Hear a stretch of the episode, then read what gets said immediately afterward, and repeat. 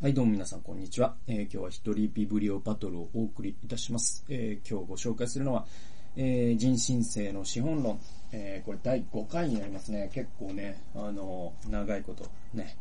お付き合いいただいておりますけれども、こんな感じかな。こんな感じがいいかな。はい。え、こういう本でございますよ。で、あのー、ね、斎藤浩平さん、2020年、主演写真書ということで、まあもう、あのー、すごくベストセラーにもなっている、えー、そういう本でございます。で、まあね、あの、SDGs であったりとか、持続可能性、えー、そういったテーマに興味のある方は、もう本当に必読、必読のね、書なんじゃないかなと思っております。で、今日は第5回ということで、えー、早速行きたいと思いますけど、あのね、潤沢さっていうね、言葉が出てくるんです。で、潤沢さと希少性っていう話が出てくるんです。で、それが、その資本主義というものとすごく関係あるよって話です。で、うんと、要はね、あのーその資本主義っていうものは、その潤沢さを生み出すんだっって言ってる人がいるわけですよ。バスターニという加速主義者が言っているんだけれども、でそれに対して、えっと、斎藤浩平さんはですね、いや、そうじゃないと。資本主義っていうのはむしろ希少性を生み出すんだって言うんですよ。で、えっと、231ページ行きましょう。新たな潤沢さを求めて、現実に目を向けてみよう。すると気づくはずだ。世の中はえー、経済成長のための構造改革が繰り返されることによって、むしろますます経済格差、貧困や緊縮が溢れるようになっていると。えー、実際、世界で最も裕福な資本家26人は、えー、貧困層38億人、過去世界人口の約半分の総資産と同額の富を独占している。これは偶然だろうか？いや、こう考えるべきではないだろうか。えー、資本主義こそが希少性を生み出すシステムだというふうに。私たちは普通、資本主義が豊かさや潤沢さをもたらしてくれると考えているが、本当は逆なのではないか。っていうんですよ。で、うんと、希少性と潤沢さっていうのがですね、まあ、あの、この本で何度も語られるわけですけれども、その、えっ、ー、と、資本主義をね、すごい信奉する人って、その資本主義が、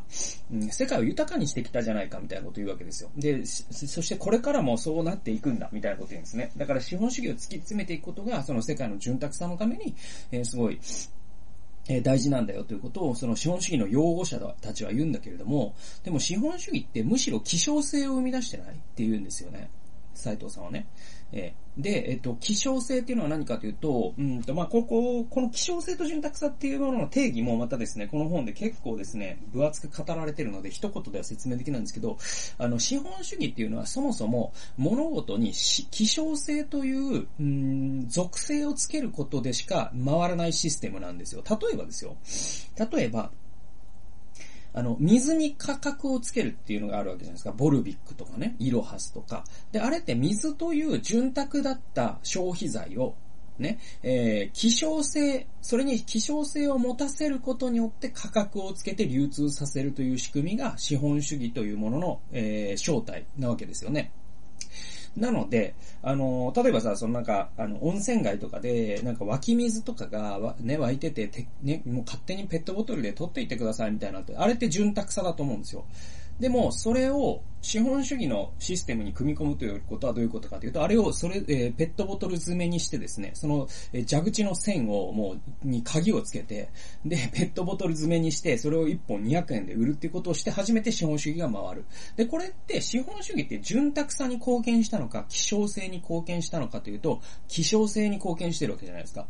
で、えっ、ー、と、もうそれを究極に突き詰めていくとどうなっているかと、今の世界って本当にすごくて、え世界で最も裕福な26人が、の資産、総資産を表せると、世界の下から38億人の総資産の合計とイコールになるっていうんですよ。これもちょっと気が狂ってるとしか僕には思えない。で、実はですね、これ、あの、ここまでの、その富の河川、富の独占っていうんですけれども、その富の河川状態っていうのが、あの、まあ、いろんな係数、まあ、あの、ジニ係数とかは貧困なんだけれども、そういう、その富の河川の度合いっていうのを、まあ、あの、計算の仕方によっていろいろ変わってくるんだけど、例えばですよ、なんだろうな。じゃあ上位、うん、0.1%の、ね、人の資産と、えー、下位、えー、50%の人の資産を比べるみたいな比べ方もありますよね。例えばそういう風に計算した時にですね、今どれぐらい、うんと、その歴史上で、え、富の河川がひどくなってるかっていうと、もう今、有史以来初めてぐらいだっていうのを僕は読んだことあります。で、ちなみにあの、フランス革命の時ってあったじゃないですか。で、あの時ってまさに、その、マリー・アントワネットがですね、パンがないなら、えー、ケーキを食べればいいんじゃないというですね、あの言葉を残した。で、それに、まあまあ、人々はぶち切れた。まあ、あれはあの、あの、本実話なのかどうかっていう、あれは、あの、議論はあるけど、起きたことを説明するには非常に優れた偶話で、つまり、その貴族たちはもう日々ですね、あの、パーティーをして、マカロンを食べ、ケーキを食べ、えー、なんかその、飢えるなんてことがもう想像の外にある。そして民衆の生活なんて全く知らない。そういうね、あのー、ね、ベルサイユ宮殿で彼らは、えー、贅沢を楽しんでいました。で、そういう貴族たちがいた。で、貴族っていうのは全体の、人口の全体の、えー、1%とかもっと少ないのかなもう一つまみの人たちですね。じゃあ、ね、残りの99%の民衆はどうだったかというと、飢えていたわけですよ。で、明日食べるパンがなかったわけですよ。で、これに対してもうこんなね、王族貴族だけが優遇されるシステムはクソだっていう形で起きたのがフランス革命。そして貴族王族をギロチンにかけてですね。で、今度はまたジャコバン派とか独裁政権になっていくんだけど、またそれは別の話として。じゃあ、話を戻すと、今の世界のそのジェフ・ベゾスとかが持ってる資産の天文学的な数字あるじゃないですか。で、そのね、世界の下位38億人の人たちの貧困にあえぐ姿がある時に、これの富の不均衡って実はフランス革命の時よりも大きいんですって。で、これって、で、ここまで富の不均衡が、あの、進むとですね、人類は3つしか解決策が、もがないそうです。それは上に、上とか飢饉によって多くの人口が死ぬか、あとは伝染病ね。要はその、まあ、大量に人口が減るという災害が起きるか、えー、もう一つが革命だそうです。つまりそのフランス革命の時ですね。はい。ように、まあその、その、今の体制を本当に暴力によってぶっ潰す。つまりなんか、ジェフ・ベゾスの 家がなんかにボートに襲われて みたいな。でも今そういうね、ことでもないし、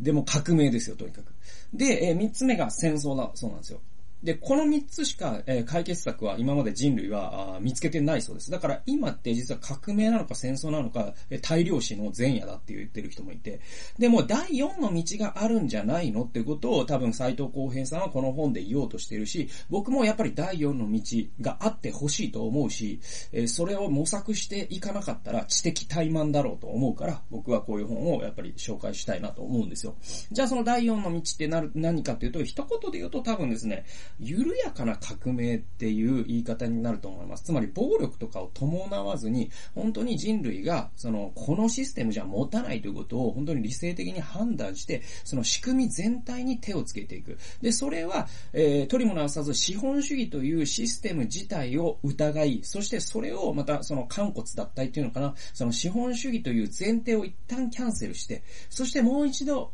新しい形のその持続可能なシステムを世界的に構築していこうよという、えそういう第4の道を斎藤浩平さんは模索しているということが言えると思います。え次行きましょう。で、さっきの資本主義のが希少性を作り出すという議論と非常に、えー、似た、あとか、非常に関係のある議論が、その資材の増加と交付の減少という話があるんです。で、これ、ローダレールの、あ、ごめんなさい、ローダデールのパラドックスと言われるそうです。で、これ何かっていうと、資材、つまり、プライベートな、えっ、と、財ですよね。だから、プライベタイゼーションっていうのは、資本主義を信奉する人たちのお題目なんですよ。すべてを民営化、私有化することで、社会は豊かになると彼らは言います。だから JR も民営化してよかったし、郵庁も民営化すべきだし、また今の上下水道局も多分民営化するべきだと、彼らは信じています。で、なんだったらもう警察も民営化しちゃえば、なんていう人も、極端な人だったらいるかもしれません。とにかく、新自由主義者というのは全てを民営化すればうまくいくという、非常に単純、単細胞な考え方をできるるおめでたい方々なので、えそういうふうにお題目を唱えているんだけれども、でも実はですね、それによって見えないことがあって、資材が増加すると必ず交付、パブリックな富は減るんだっていうことがあるんですよ。で、この部分説明していきますね。で、パブリックな富が減っているというのが今まさにこれだけその社会が救急としてですね、人々が追い詰められている理由でもあるというふうに僕は思うし、斉藤さんもそのように言っている。えー、243、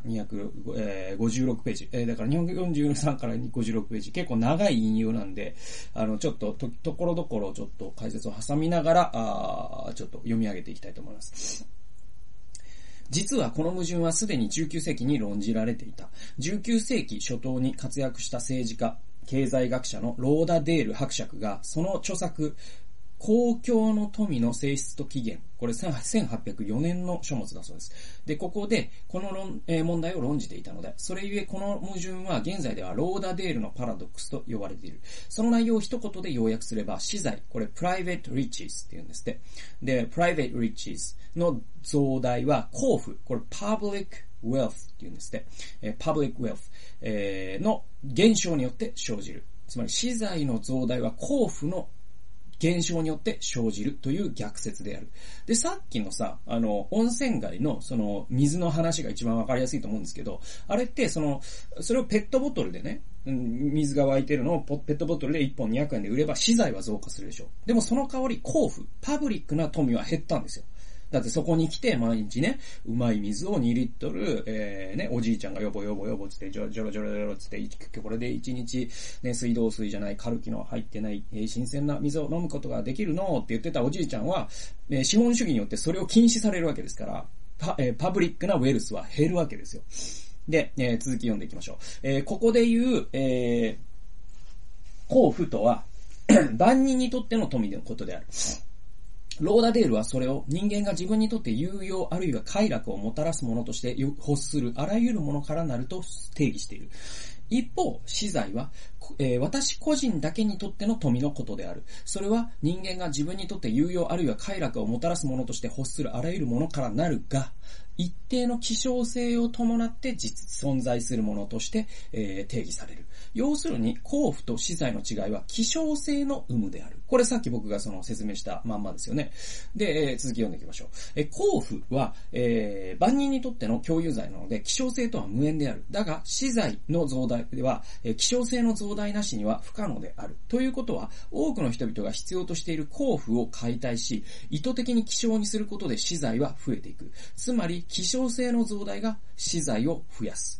他人を犠牲にして私服を壊すような行為が正当化されるとは、にわかには考え難いが、これこそまさにローダデールの目前で行われていた行為だったのだ。いや、これこそが資本主義の本質だ。そしてこの問題は現在まで続いている。例えば、水は潤沢に存在していることが人々にとっては望ましい。そうですよね。えー、そして必要でもある。そしてそのような状態では水は無償である。これこそが交付のも、えー、望ましいあり方である。一方、何らかの方法で水の希少性を生み出すことができれば、水を商品化して価格をつけられるようになる。人々が自由に利用できる無償の交付は消える。だが、水をペットボトルで詰めて、ペットボトルに詰めて売ることで、金儲けができるようになり、資材は増える。それによって貨幣で計測される国富、これ GDP のことですね。GDP も増える。だからその、この水ね、自由に持ってってくださいという張り紙がある温泉街のね、水のね、なんか水道あるじゃないですか、時々。で、あれって GDP に一切貢献しないんですよ。で、あれをペットボトルに詰めてある人が200円で売り始めた時に GDP に貢献するんです。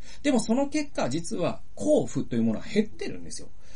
ね。これがずっと起きてきたのが20世紀だったんです。つまり、ローダデールに言わせれば、し、えー、えっと、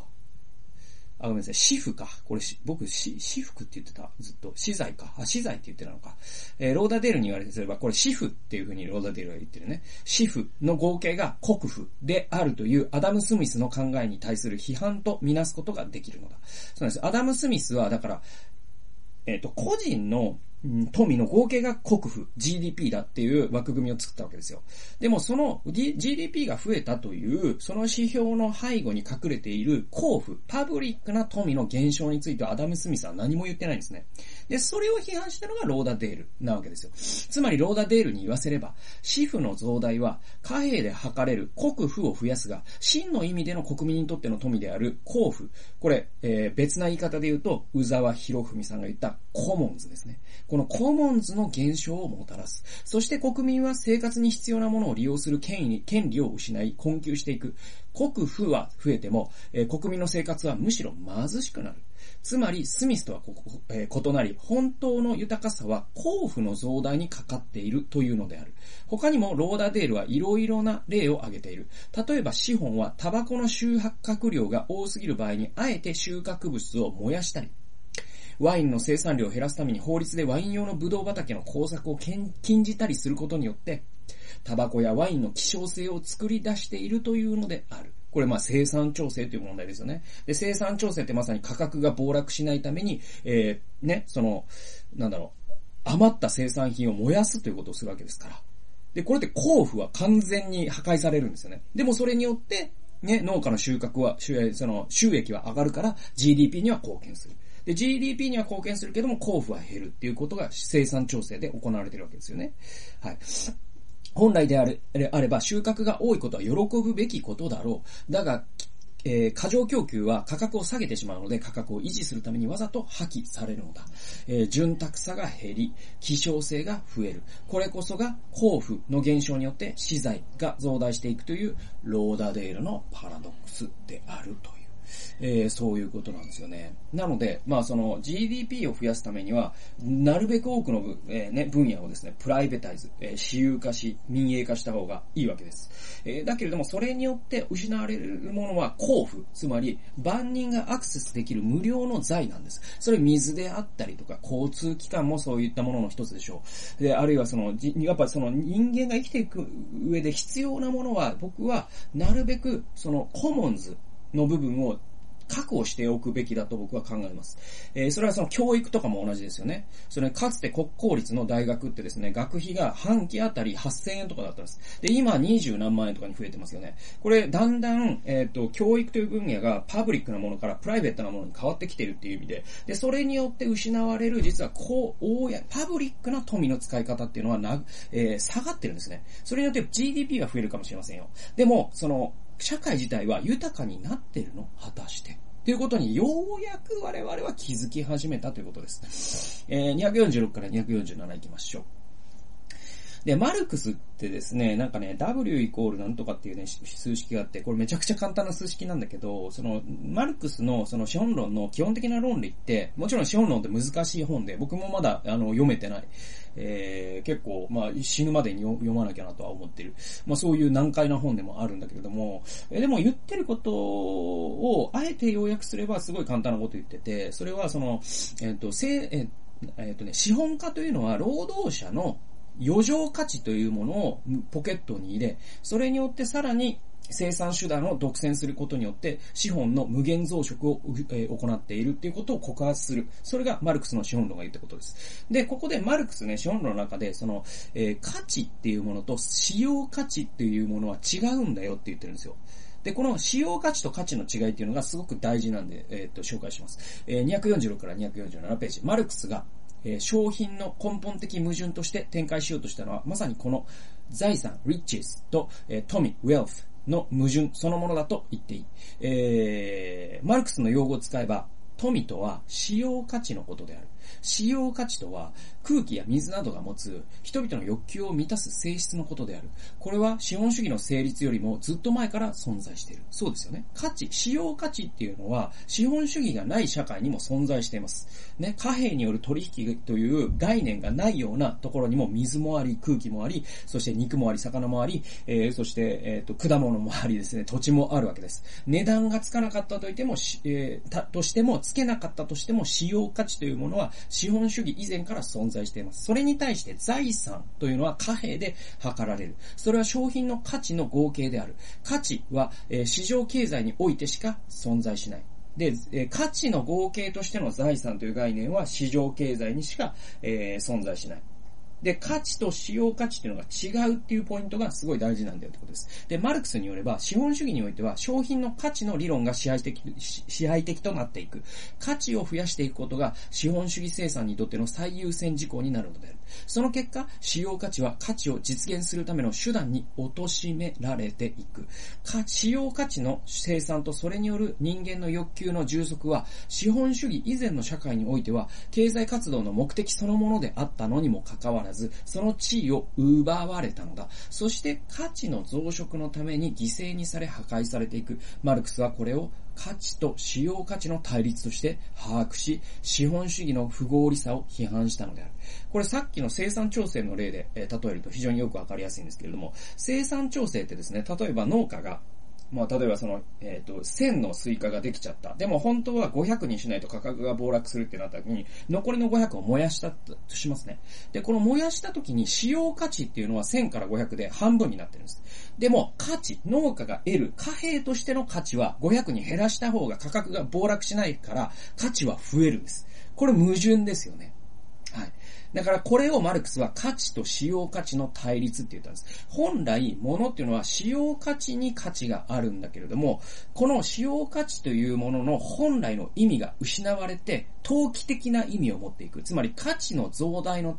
ため、価値の自己増殖のため、貨幣の自己増殖のための道具となり果ててしまう。この使用価値というものがね。で、そういう矛盾を資本主義は引き起こすんだよって言ってます。で、これね、あの、まあ、今まさにそういうことが世界で起ききる、起きているということを表すのが、例えばね、あの、今さ、その、中国の方が、うん、中国の超中、中、中流層、そして上流層かな。まあやっぱ共産党員の方が多いと思うんですけども、そういうリッチの方がですね、えっ、ー、と、日本の、えっ、ー、とね、不動産を結構買ってるんです。で、それはその、高級マンションであったりとか、あの、北海道のね、リゾート施設だったりとか、まあいろんな形をもとって彼らは、で、カナダも買ってるし、オーストラリアも買ってるんですね、彼らはね。で、それって何かっていうと、あの、今ね、その、マネーがあ溢れてるんですね。中国ってまあ、すごく儲かってるから、この10年、20年ね。えー、だから、その方々って、じゃあ、元でお金を持っておきたくないんです。えー、なぜなら、その元で持っておく限り、えっ、ー、と、国家というものに首根っこを掴まれることになる。そして、中国の人以上に中国共産党を信頼していない人たちって世の中にいないぐらい、中国人って共産党を全く、え、信頼してないんです。で、そうすると、元っていうのはなるべく避けたいって言った時に、じゃあ何か他のもので資産を持っておきたいっていう、えー、理由付けがなされるんです。で、それが、まあ、外貨を買ったり、ビットコイン買ったり、金を買ったり、日本の不動産買ったりっていう、えー、いう現れ方をしているっていうのが今起きていることなんですよ。で、そこで僕が考えたいのは、その、じゃあ中国の方が、あ日本のその不動産買うときに、その高級マンションのワンフロアを例えば全部買ったとしましょう。でもそれって買ったんだけど使う気はないんだよね。いつか売ろうと思って、その資産というものを現で持っておくのは怖いから、日本の不動産という形で持っておいたら10年後にもしかしたら、ここのね、地価が上がって、今ね、億で、1億で買ったものが1億2000万で売れるかもしれない。そういう目的で所有してるんです。でもそのマンションって本来人が住むために作られたんですよね。で、で、人が住んでないんです。その人が所有してるから。で、これって使用価値は完全に貶められてるんですよ。で、これって使用価値というものが貨幣価値というもののしもべ、奴隷になり果てた姿の究極ってこういうことなんです。で、中国ってもっとすごい話があって、あの、ゴーストタウンの話って僕どこまで本当でっていうのはちょっと報道からは知り得ないんだけれども、でも、報道をそのまま信じるならこういうことが起きてるんです。全く同じ理由で中国の富裕層たちはそのマネーの生きどころ困ってるから、ゴーストタウンがね、中国にすごくいっぱいできてると。で、それはそのマンションがね、ウゴのタケノコのようにニョキニョキニョキニョキ生えているような、誰も住まない街というのが建設中だと。で、それ何かというと、その形で資産を持っておきたい人たちが作ってるだけで、そこに誰かを住まわせようなんていう気はないんですって。で、これ何なのよって思うじゃないですか。誰も住まないものを作って、で、それは資産を持っておくためっていう。で、これほどなんかさ、その、なんかこう、家というものに対する侮辱ってないじゃないですか。で、まあ、5000個のスイカを焼くっていうのも、スイカというものに対する侮辱ってないじゃないですか。で、その家だってさ、この地球の資源を使ってるわけだし。で、スイカだって、この地球からね、生まれたわけだし。で、それを、それが、その、貨幣という記号の奴隷になってしまうということの、まあ、やるせなさ。で、そういったことをマルクスはやっぱり150年前に見抜いていたっていうのが、やっぱりマルクスの先見性の凄さってことになると思います。で、で、こういうことを言うとね、あの、よく、あの、新自由主義者が、えー、出してくる反論に共有地の悲劇っていうのがあるんです。で、共有地の悲劇って何かっていうと、うんとね、これはね、ギャレット・ハーディンという、えー、人が提唱したコモンズの悲劇っていうね、えー、論理があるんですよ。で、これ何かっていうと、ここに書いてあるかなあ書いてないかなあと説明すると、あの、このギャレット・ハーディンはですね、あの、共有中の悲劇という、えー、理論は、あの、イギリスで、えー、彼はこういう論文を書いたんです。えー、何かっていうと、あの、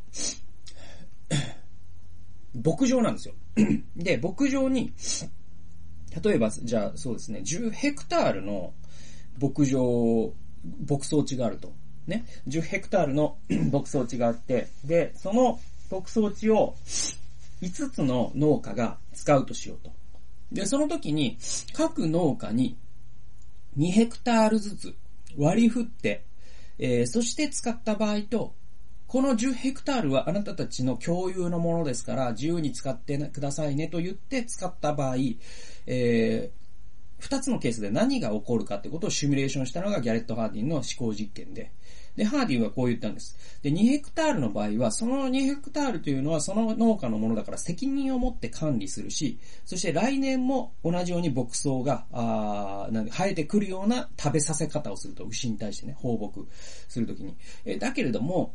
えっ、ー、と、共有地にしてしまうと、その 5, 5軒の、うん、酪農家が競って自分が、要はそのフリーライダー問題っていうか、そのモラルハザードが起こって、えー、とにかく自分のその牧場の利益が上がればいいから、この10ヘクタールの牧草地はボロボロになってしまうだろう、最後には。っていうことを言ったんです。これをコモンズの悲劇、共有地の悲劇と、えー、呼ばれるものです。だからあ、市場原理主義者たちは共有地の悲劇があるから、だからプライベタイズするのが大事なんだということを主張する。えー、だけれども、これに対して斎藤浩平さんは反論するんです。248から249ページ、えー、読んでいきます。水に価値をつける、えー、つけることは、水というか、あ、ごめんなさい、水に価値をつけるということは、水という限りある資源を大切に使うため、扱うためのの方法だという考え方もある。これがまさに、えー生えー、生態学者ギャレット・ハーディンが提唱したことで有名なコモンズの悲劇の発想である。えー、だから、なんだろう、ある湖があった時に、それにちゃんと価格をつけないと、みんながモラルハザードを起こして、湖が枯れ果てちゃうぜっていうことですよ。で、これ説得力ありそうじゃないですか、実際。あ、そうかなとも思うじゃないですか。だが、で、実際、そのフリーライダー問題っていうのはまた別の話としてちゃんと考えていかないといけないっていうのはまたあるんで、別にそれを斎藤さんが、あの、無視していい。と言ってるわけではないんですよ。で、続き読んでいきますね。えだが、水に価格をつければですよ。水そのものを資源として取り扱い、投資の対象としての価値を増やそうとする思考に横滑りしていく。そうなれば次々と問題が生じてくる。例えば、水道料金の支払いに給する貧困世帯への給水が停止される。運営する企業は水の供給量を意図的に減らすことで価格を釣り上げ、より大きな利益を得ようとする。これだから、水の生産調整みたいなことすら行われるかもしれないと。で、水の劣化を気にせず人件費や管理費、維持費を削減するかもしれない。ね。つまりコストダウンすることによって安全性を犠牲にするかもしれない。結果的に水というコモンズが解体されることに、ことで、普遍的アクセスや持続可能性、安全性は既存されることになる。はい。これも説得力ありありますよね。で、ここでも水の商品化によって価値は増大する。つまり貨幣価値は増大します。GDP には貢献します。ところが、人々の生活の質は低下し、水の使用価値も既存される。これはもともとはコモンズとして無償で、潤沢だった水が商品化されることで希少な有償材に転化した結果なのだ。だからコモンズの悲劇ではなく、商品の悲劇という方が正しい。つまり、コモンズの悲劇をハーディンは言った。だけれども、じゃあ商品化するともっと大きな悲劇が訪れるんじゃねえの？と斎藤浩平さん言ってます。これ実は実例ありますね。あの、